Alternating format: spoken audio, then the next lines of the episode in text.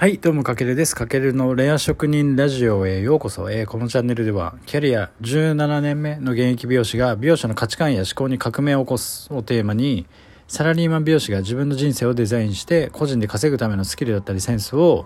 磨くための学びや知識を独自の視点で、えー、お届けする、そんな番組となっております。はい。え、ー、と、皆さんいかがお過ごしでしょうか？今日は10月19日。天気はあんま良くないですけどね。ちょっと寒くなってきましたね、だいぶね。今日僕はちょっと休日で、え、ー、と、自宅で今ラジオ配信してますけれども、今日のテーマはですね、えっと、美容師がやりがちな売れない会話術、会話術。ちょっとすみません、噛みまくって。会話術を変える方法というテーマで、えー、お話しさせていきたい、お話していきたいと思います。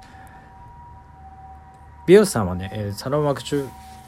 やっぱり会話することがとても多くてそれはカウンセリングの時でもそうですけどやっぱりお客様との会話っていうのはとても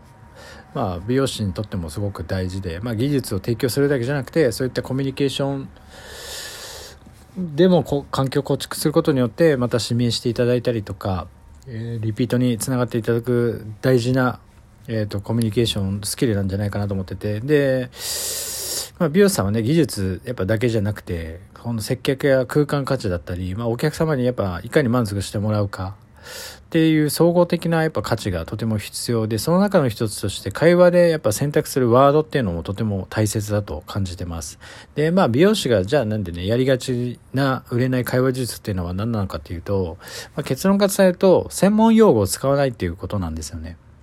専門用語。結構美容師さんはもうその業界にずっと長くいてそういった専門知識があってまあ美容師さん同士で専門的な会話でのやり取りっていうのは通じるんですけどもそれをいざ、えーと、お客様との会話の中で通じるかっていった時に果たして、えーと、100%通じてるのかっつったらちょっとそこは疑問になりますよね。うん、長く業界にいるからこそこう当たり前に使ってる言葉がお客様の当たり前じゃなかったり相手にとってはこうなんか未知の言葉だったりするんですよね。うん、だからその専門用語はなるべく使わずに分かりやすく伝えることが、まあ、お客様との関係を、えっと、深めるんじゃないかと感じてます。で代表的な、まあ、ワードとしては何だろうなイルミナカラーとかまあカラーリングっていうのはお客様もやっぱり認知しててまあ今ねテクノロジーの進化で情報はお客様もたくさん取れる時代ねなんですけども、まあ、イルミネカラーって言われてこっちは100%把握してるけど向こうにとってはイルミナカラーって何ってなるんでそのカラーリングは分かってるけどイルミナって何なのっていうところで、えー、と他のなんだろう言葉でえーと、言い回しを変えて伝えていくっていうのもすごく大事かなと。あとはこれも見落としがちなのがレイヤーですよね。レイヤーカットのレイヤー。レイヤーって言われて結構お客様100理解できないと思うんですよね。まあイメージ、まあレイヤーカットってどんな方なのかって、昔のご年配の方とかはね、結構あの、昔藤原紀香レイヤーとか流行ったから、まあああいったイメージだってのはわかるんですけども、今の若い子たちっていうのはあんまり激しくレイヤーを入れるスタイルが好まれてなかったりするので、どっちかというと切りっぱなしとか。だからまあそういうお客様とかにも、提案する時にレイヤーってどんなの？っていう時に、まあ、その言い回しを変える。例えばちょっとこう髪のズレとか段差？髪のズレを出して、えー、と少しこう軽やかな動きを出すとかそういったのをレイヤーって言いますよとか、まあ、レイヤーって人をくくくりで、えっと、話しても多分伝わってなかったりするのでそうするとカウンセリングの時それがあるとどうしてもこうズレズレが生じたままえー、施術に入ることになるので、えーと、100%満足とかイメージが共有できないままだとやっぱどうしても、えーと、顧客満足度にはつながりづらいのかなと僕は感じています。であとねよくこれはありがちなのが僕のお店のサロンはお店でも他のスタッフさんとかよく言いがちなんですけどまあ傷んでますねっていうワードですよね。であるストレートに、まあ、傷、その、もちろんね、傷んでるから傷んでますねって言っちゃうのはわかるんですけど、やっぱ傷んでますねって結構自分でもそのお客さんも分かってるし、それが悩みで来てるから改めて言われると、やっぱ結構ぐさっとくるんですよね。だからそういったワードもなるべく避けた方がいいんじゃないかなと僕は感じていて、まあ、傷ん、僕は全然絶対使わないですね、傷んでますわ。うん。傷んでますねって言うんだったら、ちょっと毛先の方疲れてますねと